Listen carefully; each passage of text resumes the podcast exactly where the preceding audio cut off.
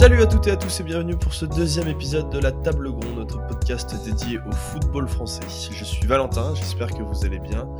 L'hiver est bien là, avec sa fraîcheur éternelle, mais pour réchauffer vos petits cœurs, on a essayé de vous concocter une émission de qualité, le tout avec des invités de marque, puisque je suis accompagné aujourd'hui de deux personnes passionnantes. La première, c'est Adrien Mathieu. Merci beaucoup, Adrien, d'être avec nous. Comment vas-tu? Bah écoute, euh, moi ça va, ça va très bien, Valentin, très heureux d'être dans cette émission euh, euh, 11 art pour parler un peu de, formation, de, voilà, discuter de plein de thèmes différents, passionnants. Et euh, voilà, je, suis sûr qu'on va avoir plein de choses à dire avec, avec Olivier ce soir. Alors bon Adrien, je vais essayer de résumer tes activités en moins de trois phrases. Alors tu es initialement journaliste, métier qui te permet aujourd'hui d'écrire pour le point. J'ai découvert aussi sur ton compte LinkedIn que tu écrivais des articles scientifiques.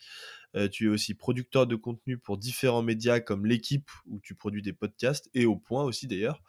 Et à côté de ça, tu as des activités indépendantes avec les amis de Coparena qui produisent vraiment un, contenu euh, vraiment exceptionnel. Euh, tu as aussi le podcast Kickoff avec Alex De Castro. Tu fais régulièrement des live Twitch. Tu gères le compte Twitter Scipionista sur lequel tu es très actif. Mais surtout, et c'est la raison pour laquelle tu es avec nous aujourd'hui, tu es le créateur du podcast Formation Football Club, le podcast dédié aux jeunes joueurs et aux éducateurs. Euh, c'est un podcast dont on s'inspire beaucoup, nous, chez 11e Art, euh, notamment pour préparer nos émissions, parce que c'est vrai qu'il y a énormément de contenu de qualité. Bon, voilà, j'espère que j'ai pas été trop long euh, pour te présenter, mais voilà, en gros, ton, CV, ton résumé. Et donc, notre deuxième invité, aujourd'hui, tout aussi passionnant, c'est Olivier Alberola. Salut Olivier, comment vas-tu? Ça va, merci beaucoup Valentin. Très heureux de partager avec vous, Adrien. Forcément, on va échanger. Très bien. Alors toi, Olivier, tu es euh, éducateur euh, à la base, éducateur de foot. Donc tu as commencé par sillonner euh, plusieurs clubs d'Île-de-France pendant une quinzaine d'années. Et ensuite, tu es devenu scout pour le FC Barcelone. Et en même temps, en 2019, tu as co-créé avec Alilou Issa une plateforme qui s'appelle Nosotros. J'ai un CV moins bien fourni que Adrien, donc ça va plus vite. Ouais. alors, rentrons, rentrons du coup dans le sujet Nosotros directement. donc, l'idée générale de, de, Nosotros, c'est de mettre en relation des éducateurs et des entraîneurs pour échanger et, et partager des idées sur le jeu. Est-ce que tu peux nous expliquer un peu plus concrètement comment est-ce que vous agissez? Alors, sur le jeu, mais pas que. En fait, euh, donc comme tu l'as dit très justement, moi j'ai eu des équipes dans deux, deux, essentiellement dans deux grands clubs euh, de la région parisienne. Et, euh, et j'avais le sentiment avec Alilou, qui lui, on s'est connu sur un autre projet, que finalement les gens étaient quand même assez isolés puisque quand on est dans le quotidien d'une équipe, on a toujours un peu la tête dans le guidon, etc. Et qu'il y a pas mal de gens qui ont des bonnes idées, en France comme à l'étranger, et que l'idée c'était de proposer des choses sous différents formats, qui soient euh, audio, euh, vidéo, euh, écrit, pour essayer d'améliorer ou tenter en tout cas d'éveiller les esprits à minima et possiblement de faire évoluer les pratiques donc tu l'as un peu dit, mais du coup, comment ça se manifeste concrètement? C'est quoi? C'est alors j'ai vu que vous organisez beaucoup de conférences. Alors on avait euh, effectivement commencé par les conférences avant l'apparition de notre ami euh, Covid. Covid 19. Euh, et du coup, on a réactivé un projet qu'on avait, c'est-à-dire faire des entretiens un peu long format, qui détonnent un peu de ce qu'on peut de ce qu'on peut lire dans les différents médias, essayer d'aller un petit peu au fond des choses. Et puis, euh, surtout, on fait de la formation euh, pour les éducateurs, alors sous deux grands formats. Soit euh, pour l'éducateur qui, lui, vient de sa propre initiative s'inscrire à nos formations qui sont online. même si, même s'il existe encore online deux autres sous-catégories, j'ai envie de dire, et ou par l'accompagnement de clubs alors soit qui sont professionnels, euh, je pense notamment à l'Olympique lyonnais avec lequel on, collabore sur le, la formation continue de leurs éducateurs, chez les jeunes comme chez les un peu plus vieux, chez les filles comme chez les garçons, euh, mais aussi sur des structures un peu plus modestes euh, qui ont envie de, qui ont envie d'avancer. Ok.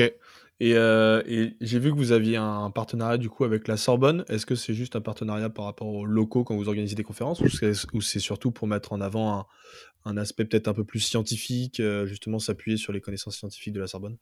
Euh, alors moi en fait étant professeur de PS de formation, euh, j'ai quelques contacts euh, pour avoir travaillé à l'université de Paris-Orsay sur la filière STAPS, notamment à la formation des futurs enseignants. Euh, on a des, des, contacts privilégiés avec cette euh, cette université qui en plus est relativement bien desservie, assez centrale, pas très loin des aéroports, en tout cas de, de Roissy.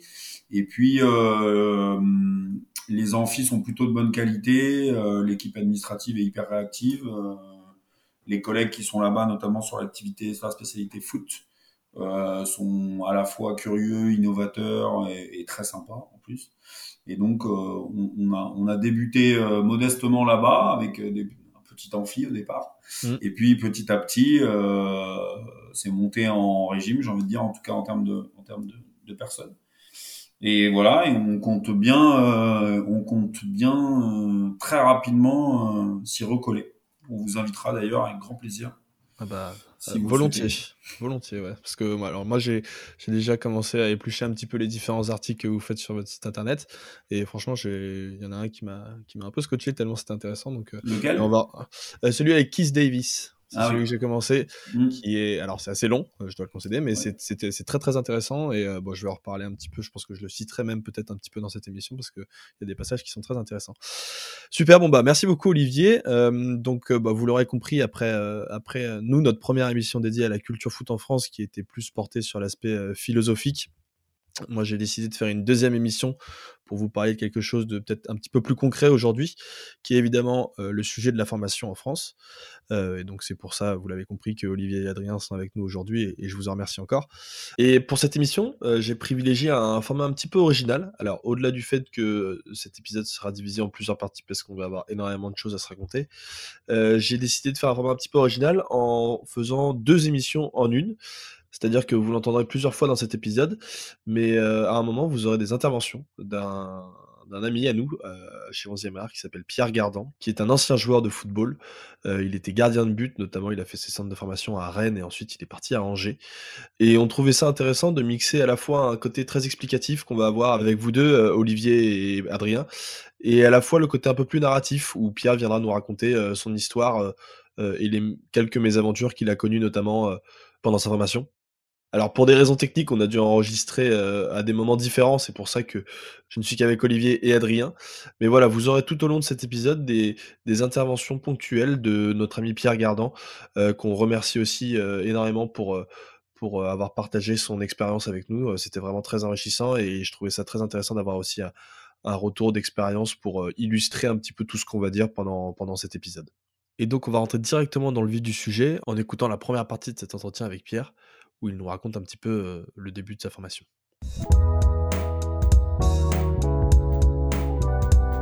Salut Pierre, merci beaucoup d'être avec nous pour cet entretien et pour nous raconter un petit peu toute ton aventure footballistique que tu as eue quand tu étais jeune.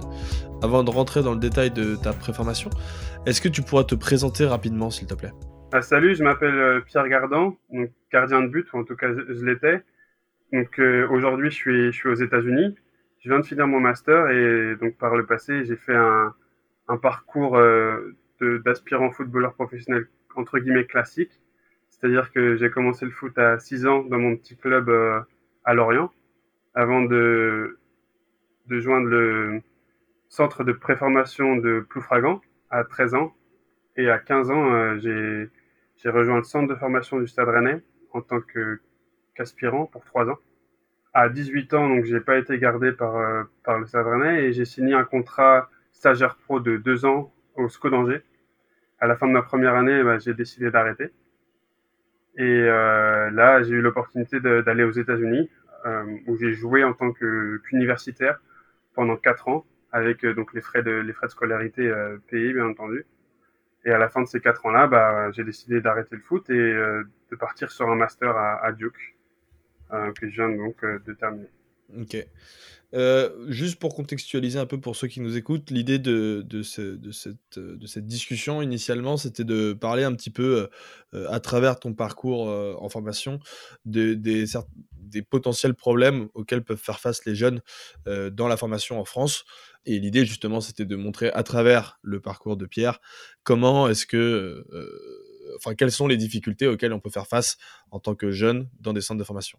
Et du coup, l'une des, premières étapes dans ta formation, c'était justement que tu rentré à, l'âge de 13 ans en centre de, de préformation euh, en Bretagne, Oui, donc euh, voilà, en gros, il y, en a, il y en a plusieurs en France, des centres de préfo, et bien sûr, le plus connu, c'est Clairefontaine celui où j'ai été donc plus fragant euh, a sorti notamment des joueurs comme Gourcuff, euh, Marvaux ou, ou Danzé pour euh, citer les plus connus. Et euh, en gros, à, à, 13 ans, il lance des quand les, les joueurs ont 13 ans, et donc il y y a des détections qui sont lancées. donc là, c'est sur la Bretagne.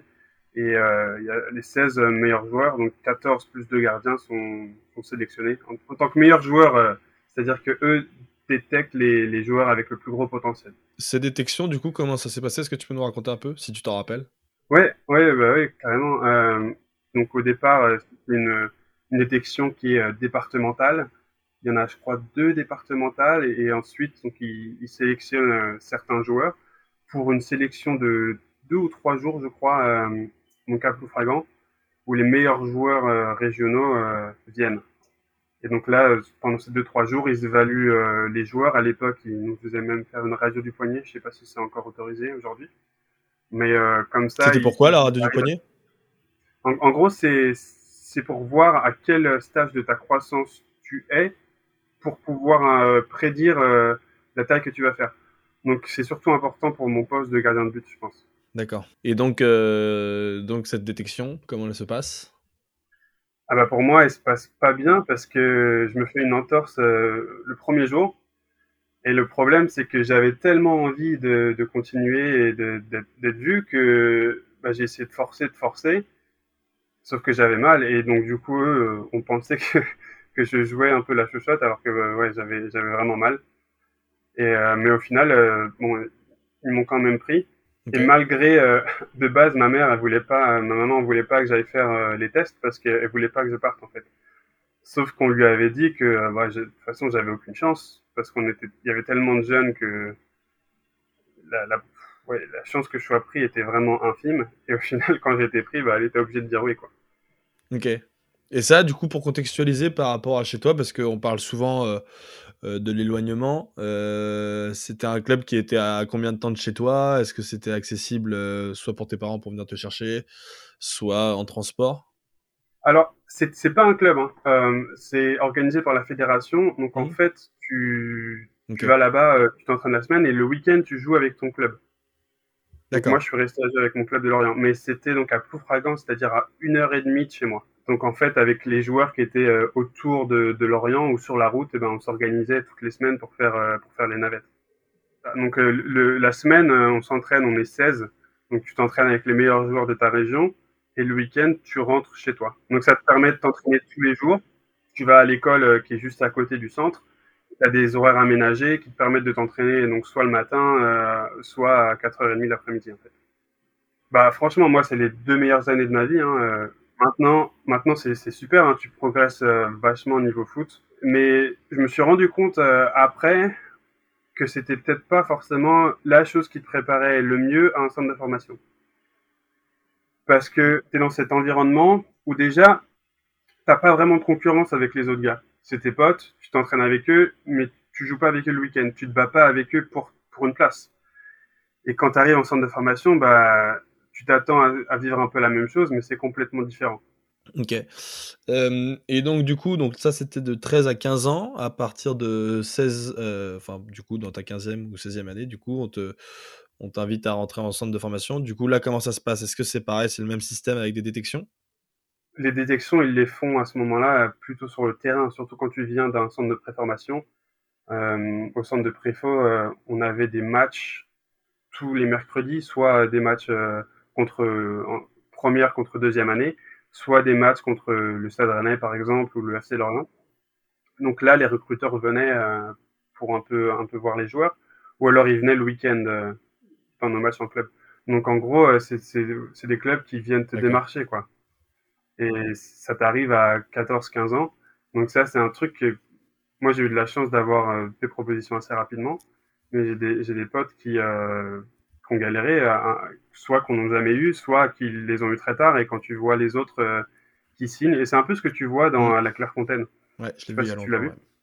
Mais Ouais, quand tu vois, quand tu vois les autres qui signent et toi, euh, tu es là à, 14-15 ans, euh, tu as, donné deux ans de ta vie pour ça euh, à, à, cet âge-là et tu signes pas et c'est ton rêve qui, commence à t'échapper. C'est dur pour mm. certains, ouais. Ah, tu m'étonnes. Et, et, du coup, toi, tu as eu des offres assez rapidement de la part de quel club? J'ai eu une offre de Guingamp qui est venue assez vite. Et ensuite, bah, le, le, Stade Rennais. Et, et bah, quand j'ai eu une offre de Stade bah, mon, choix était, mon choix était fait. Hein. Parce que bah, voilà, c'était un des meilleurs centres de formation de France à mmh. l'époque, ça l'est toujours d'ailleurs. D'Europe même. Euh, mais avec un, un, monsieur, euh, donc Patrick Rampillon, qui est, qui est une pointure en France. Donc, euh, quand, quand, quand j'ai eu la chance de lui parler, qui m'a exposé un peu euh, sa vision des choses, là, j'avais, j'avais pas de doute.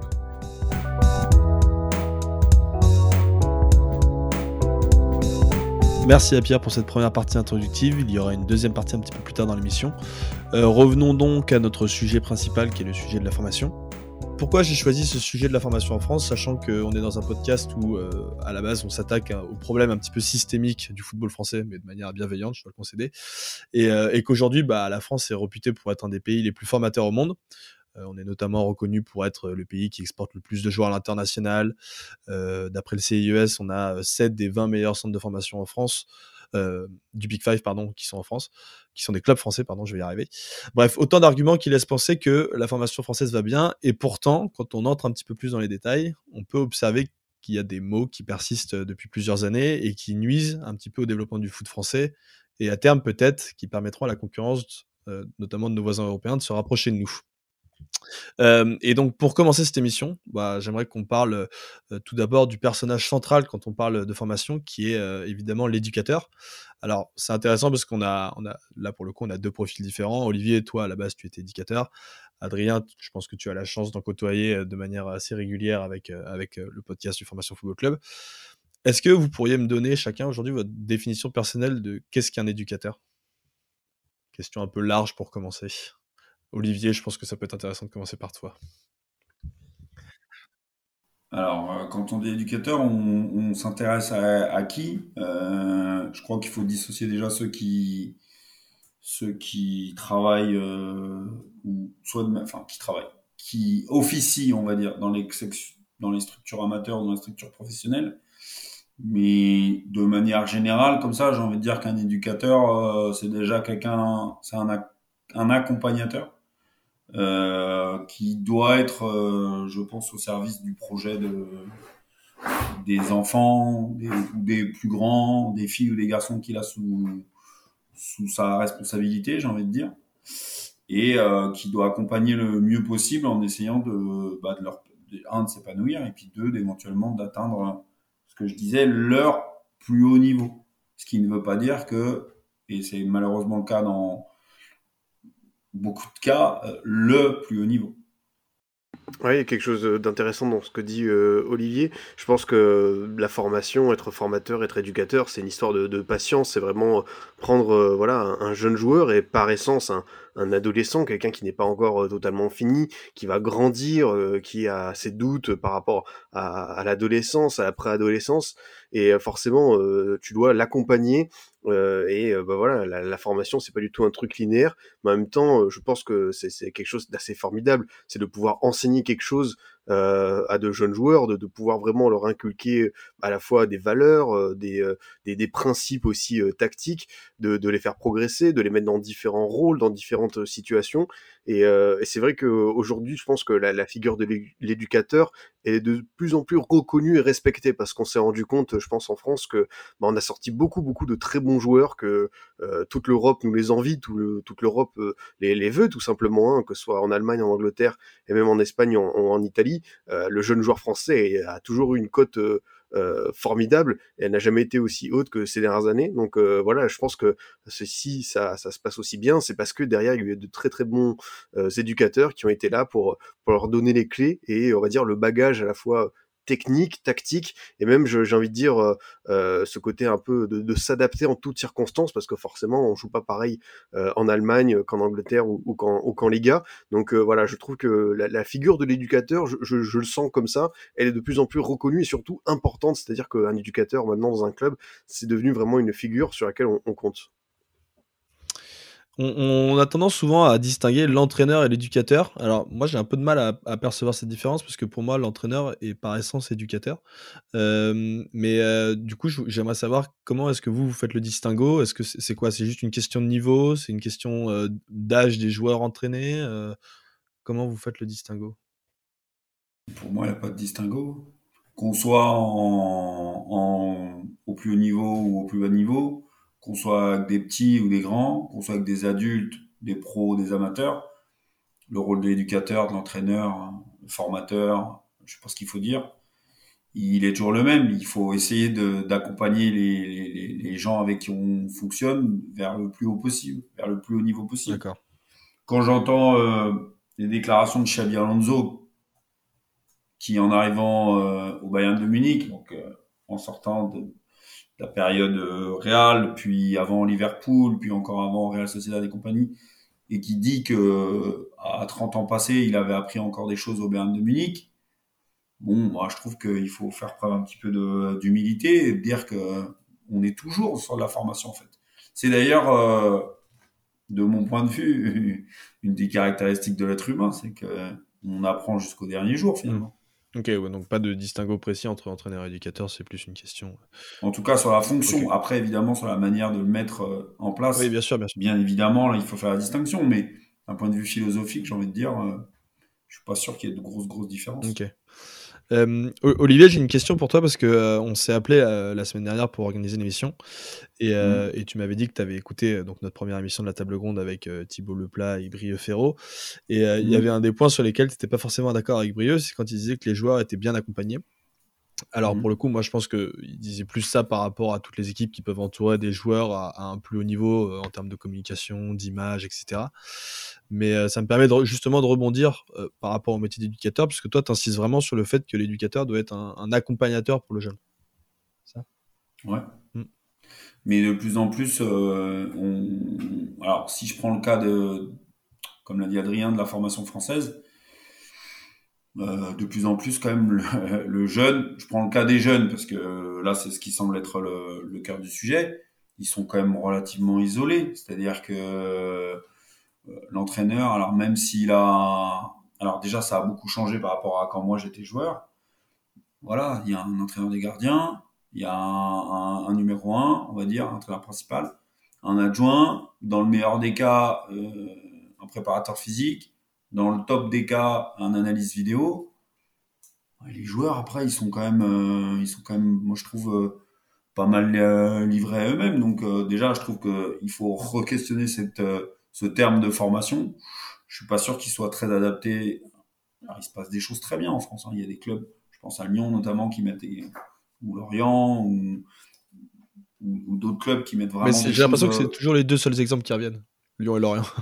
Ouais, euh, je, alors moi je, parle de ce que je connais, les autres je les connais, je les connais pas tous, mais pour avoir observé quand même pendant deux années complètes euh, tous les clubs de, de, de France et voir un peu l'étranger et surtout de voir d'un jour sur l'autre euh, la différence qu'il peut y avoir entre l'accompagnement qui est mis en place aux Pays-Bas par exemple et en France sur les jeunes joueurs.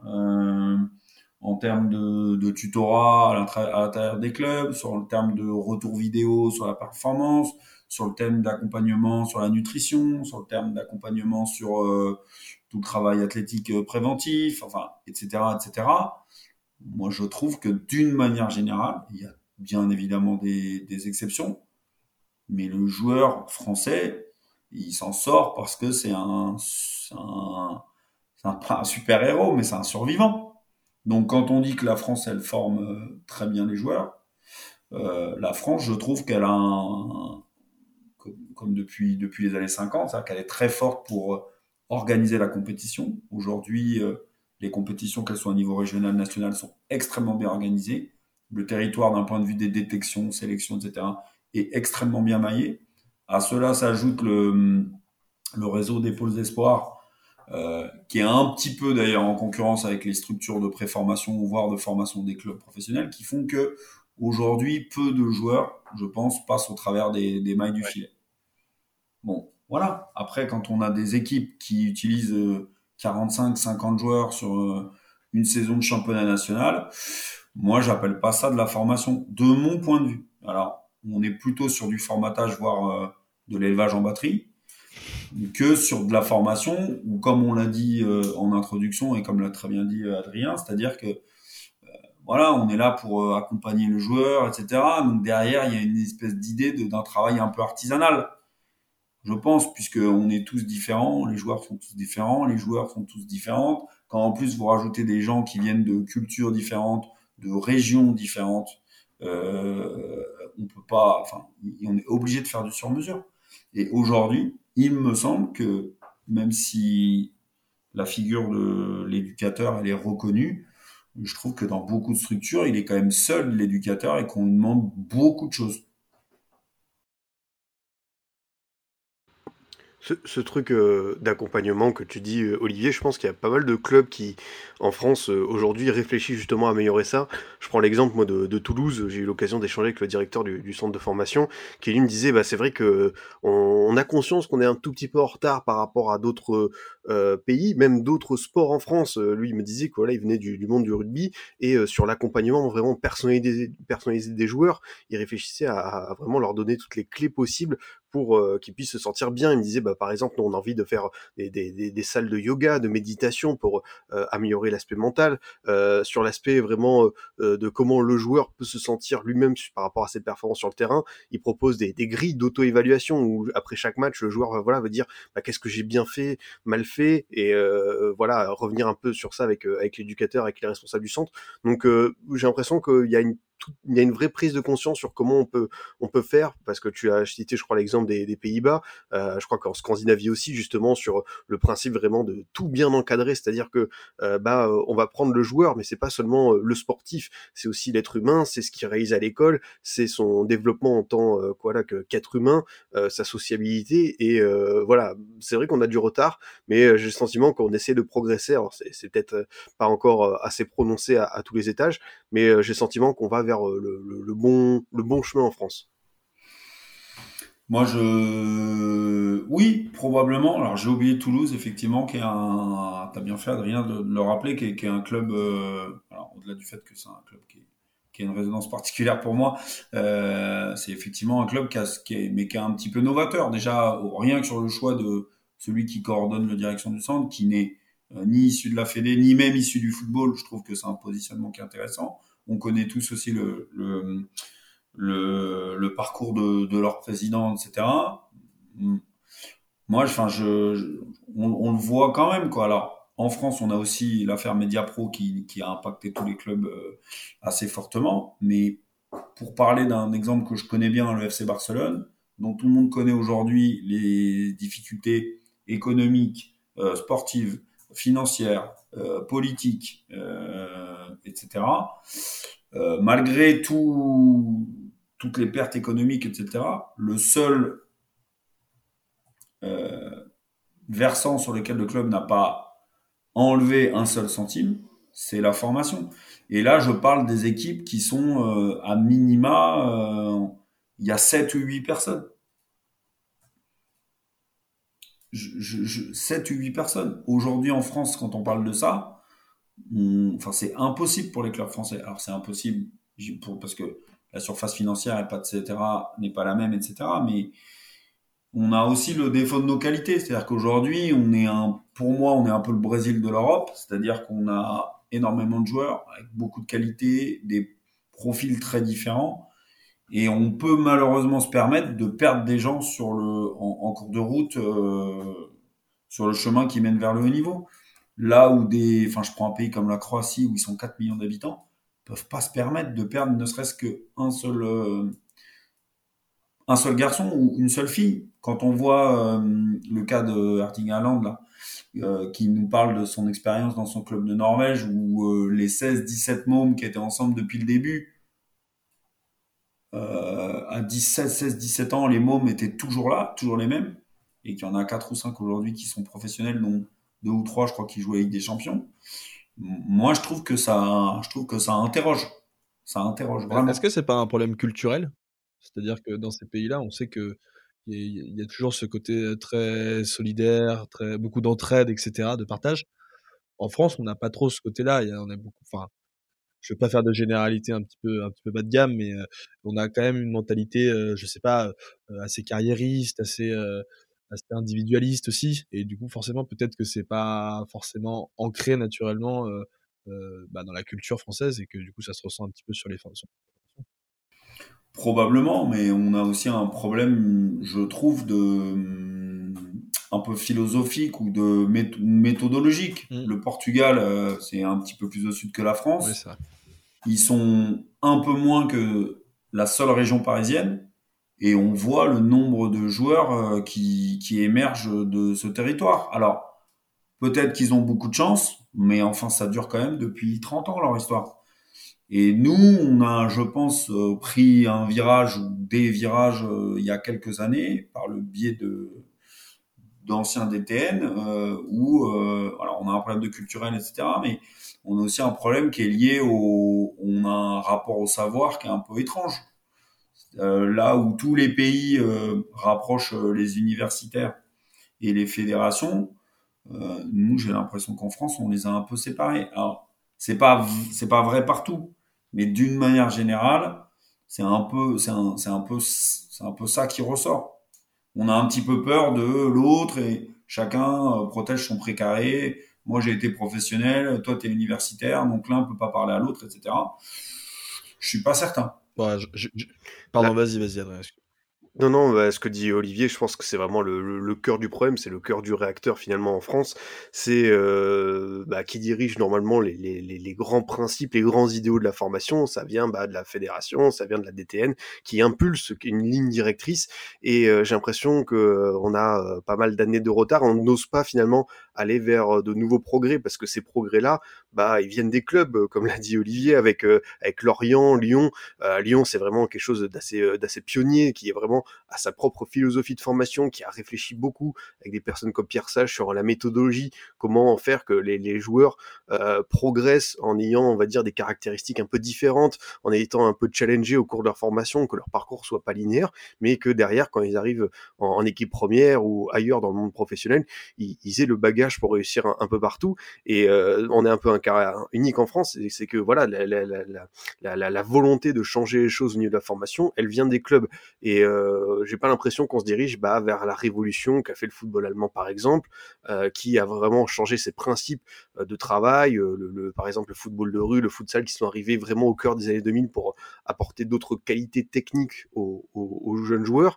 en France, j'ai l'impression que bah voilà, c'est figé dans le marbre et que voilà, comme, l'a dit très bien Olivier, bah chacun reste un peu dans son coin, défend ses, ses, petits intérêts et n'ose pas aller vers vers un peu ce qui, ce qui peut paraître pour eux du danger, alors que c'est tout simplement de l'innovation, de l'évolution, et c'est euh, regrettable, ouais.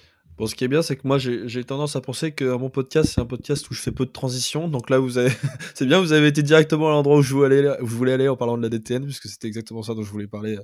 Euh, Après, pour mettre un, excuse-moi, vas-y, vas-y, vas-y. un bémol, il y a des gens à la DTN qui sont hyper compétents, mmh. qui sont hyper brillants, des CTR dans les régions qui sont des vrais techniciens. Euh, et j'ai et je trouve ça dommage qu'on se coupe de gens comme ça. Je pense à Chris Carling par exemple, euh, euh, qui est à la Fédé, etc., qui a fait du, enfin, entre autres, je pense à lui entre autres, mais il y en a d'autres. Euh, je trouve ça dommage que ces gens-là aient pas aujourd'hui, en tous les cas, ou en tout cas pas à, mon modeste niveau, l'image et, la place pour défendre leurs idées. Mais peut-être que c'est le cas, hein, mais moi, de ce que je vois de ma non, non, mais je, je vois pas suis complètement d'accord avec toi. D'ailleurs, tous les retours que j'ai que j'ai pu lire euh, euh, sur la DTN, etc., c'est qu'effectivement, il y a une véritable fracture qui s'est faite entre euh, le monde de, de, la formation, donc que ce soit les centres de formation, les éducateurs dans les clubs, etc., et la DTN et la façon de, transmettre la connaissance de la DTN. Euh, messieurs, on va mettre un petit peu en stand-by euh, cette, cette, partie sur, sur la DTN et on va se replonger un petit peu dans, dans l'histoire de Pierre. On reviendra un petit peu plus tard dans la deuxième partie de l'épisode justement sur les solutions qu'on pourrait adopter justement pour promouvoir et encourager d'autres formes de formation en France. Euh, à travers la DTN, peut-être envisager d'autres solutions.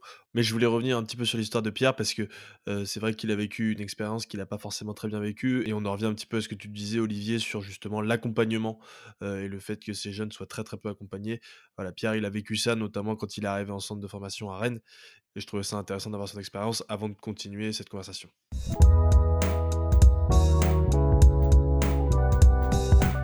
Donc je recontextualise rapidement. À ce moment-là, tu sors du centre de préformation de Ploufragan.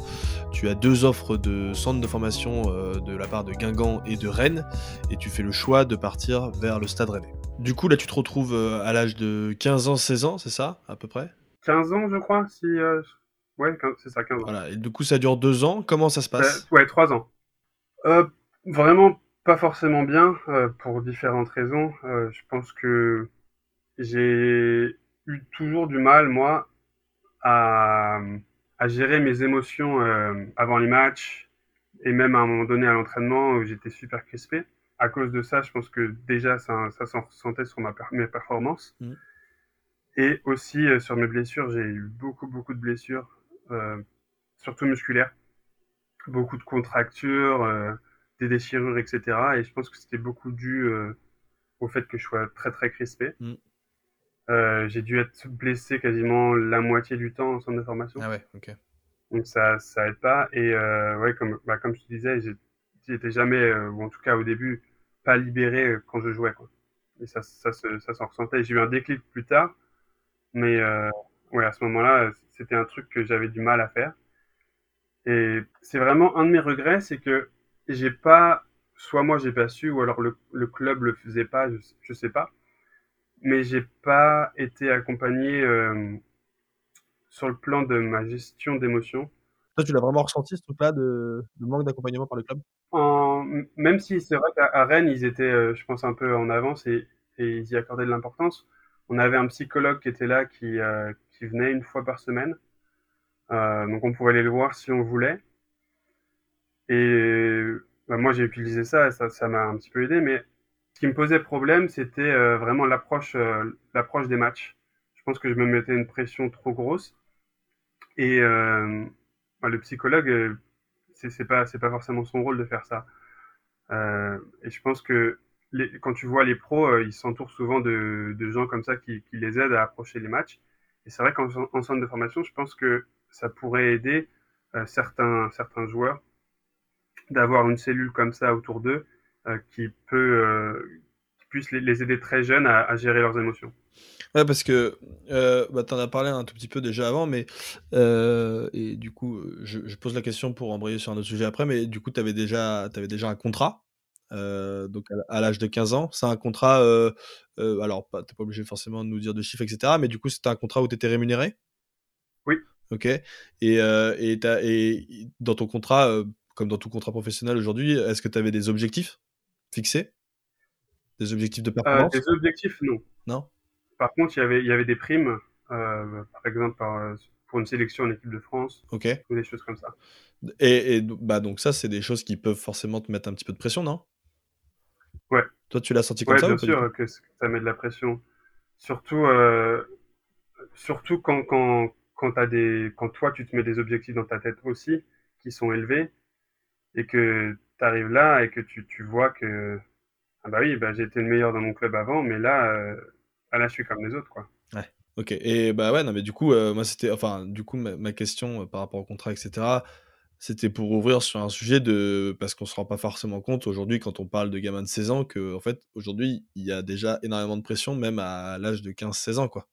Et, et, alors toi je sais pas quel était ton contexte personnel, familial à ce moment-là, si ça allait, et ça se trouve ça allait, et du coup c'était forcément peut-être plus facile d'appréhender les choses. Mais il y a aussi des gamins dans lesquels ils sont dans des contextes familiaux qui est pas qui sont pas faciles quoi. Ouais non, et c'est ça qui qui est aussi dur à appréhender même quand toi tu y es, c'est qu'il y a des gens qui viennent de milieux mais complètement différents, quoi. Et, et du coup, euh, vous n'allez pas tous réagir pareil. Et, et, et pour ça, c'est que c'est vrai que tu peux te sentir un peu seul dans un centre d'information parce que tu vis la même chose, mais, mais pas, tu le ressens pas vraiment pareil parce que tu viens d'endroits complètement différents. Et, et c'est vrai que ça, ça, peut être dur à gérer aussi. Du coup, la, pression, tu la vis pas pareil. Ouais, bah, c'est exactement ça que je voulais, je vers quoi je voulais aller quoi. Euh, du coup, on continue un petit peu euh, l'histoire euh, de manière chronologique. tu donc tu finis cette préformation de trois ans à Rennes. Tu vas quand même jusqu'au bout de ton contrat? Ouais, ouais, bien sûr, je vais jusqu'au bout de mon contrat. J'ai malheureusement donc je, je, commence à mieux jouer un petit peu à la fin de ma deuxième année et poum, je me repète pour cinq mois euh, en me faisant les sur le même tournoi en me faisant les deux les deux quadrilles. Et donc là, à ce moment-là, je me dis bah ouais, c'est mort. Et euh, je reviens quand même bien. Euh, et je, vais euh, je vais en détection, euh, en, mars de ma dernière année. Donc là euh, J'envoie, des, euh, CV un peu partout. Je vais notamment à Nancy, à Clermont, à Valenciennes, à, Angers. Et là, euh, bah, c'est un moment qui est vraiment pas dur à vivre pour les jeunes joueurs qui sont pas gardés dans les centres de formation. C'est que, en gros, tu as, as, fait tout ce que tu pouvais pendant trois ans.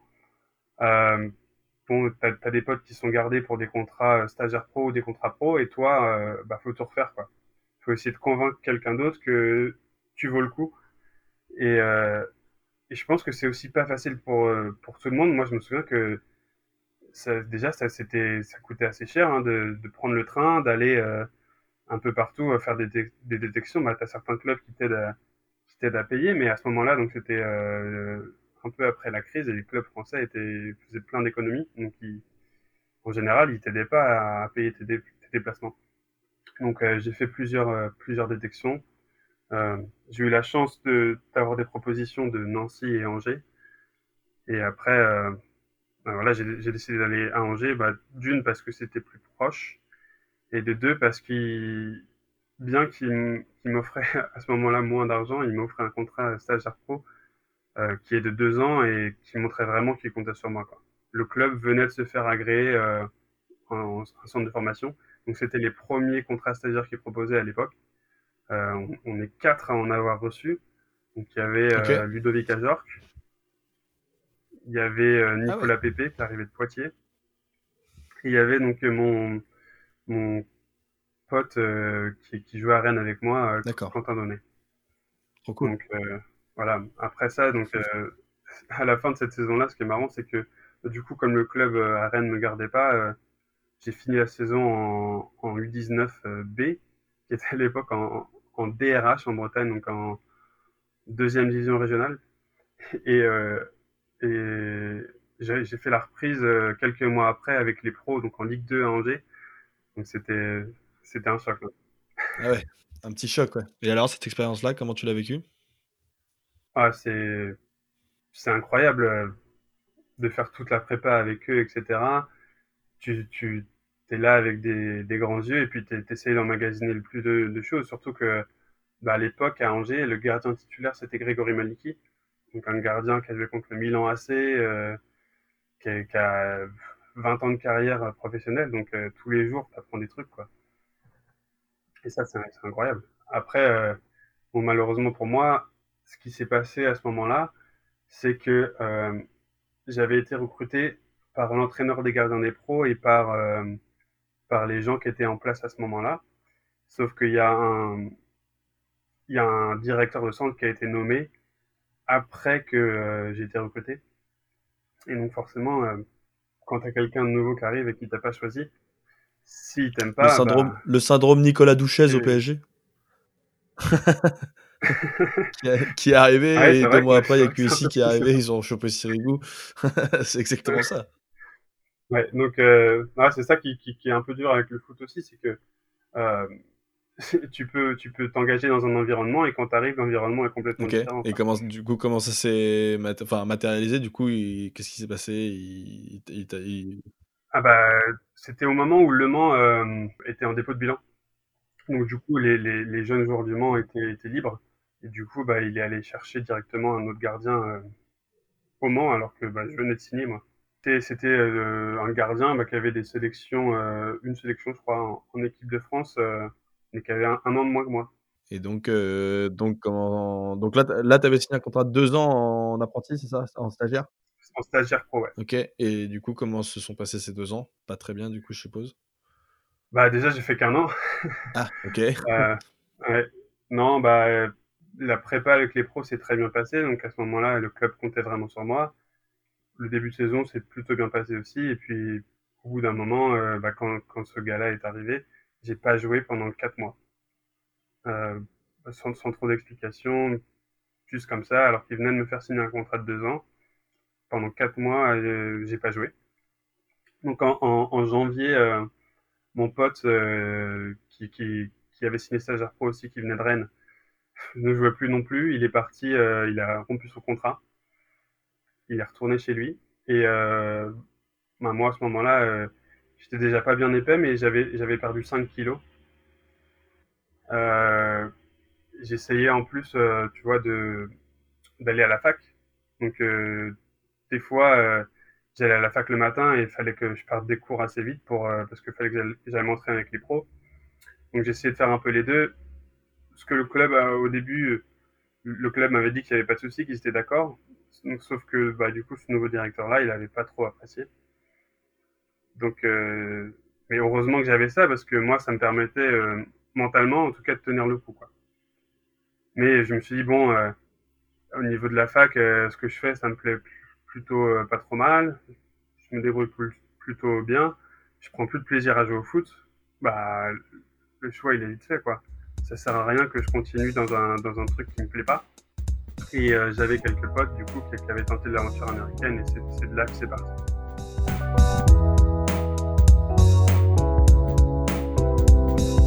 Nous arrivons au bout de la première partie de cet épisode de la table ronde dédiée à la formation française. On espère que le format à la fois explicatif et à la fois narratif vous plaît. Euh, on revient évidemment très bientôt avec un deuxième épisode où on parlera évidemment de nombreux sujets comme euh, le sujet de l'ancrage territorial pour la formation, euh, du rôle de la DTN et aussi des solutions qu'on pourra mettre en place qui arriveront dans une troisième partie. Et du côté de l'histoire de Pierre, il reviendra sur son expérience mitigée à Angers, son rapport à ses différents entraîneurs et aussi le mal-être qu'il a pu vivre notamment quand il a signé son, son contrat d'apprenti stagiaire à Angers. Euh, voilà, on espère que ce premier épisode vous aura plu. Euh, nous, on revient très prochainement avec la deuxième partie. Et sinon, restez connectés parce qu'il y a plein d'autres épisodes qui sortiront prochainement sur 11e art. Allez, prenez soin de vous et sortez couverts. Ciao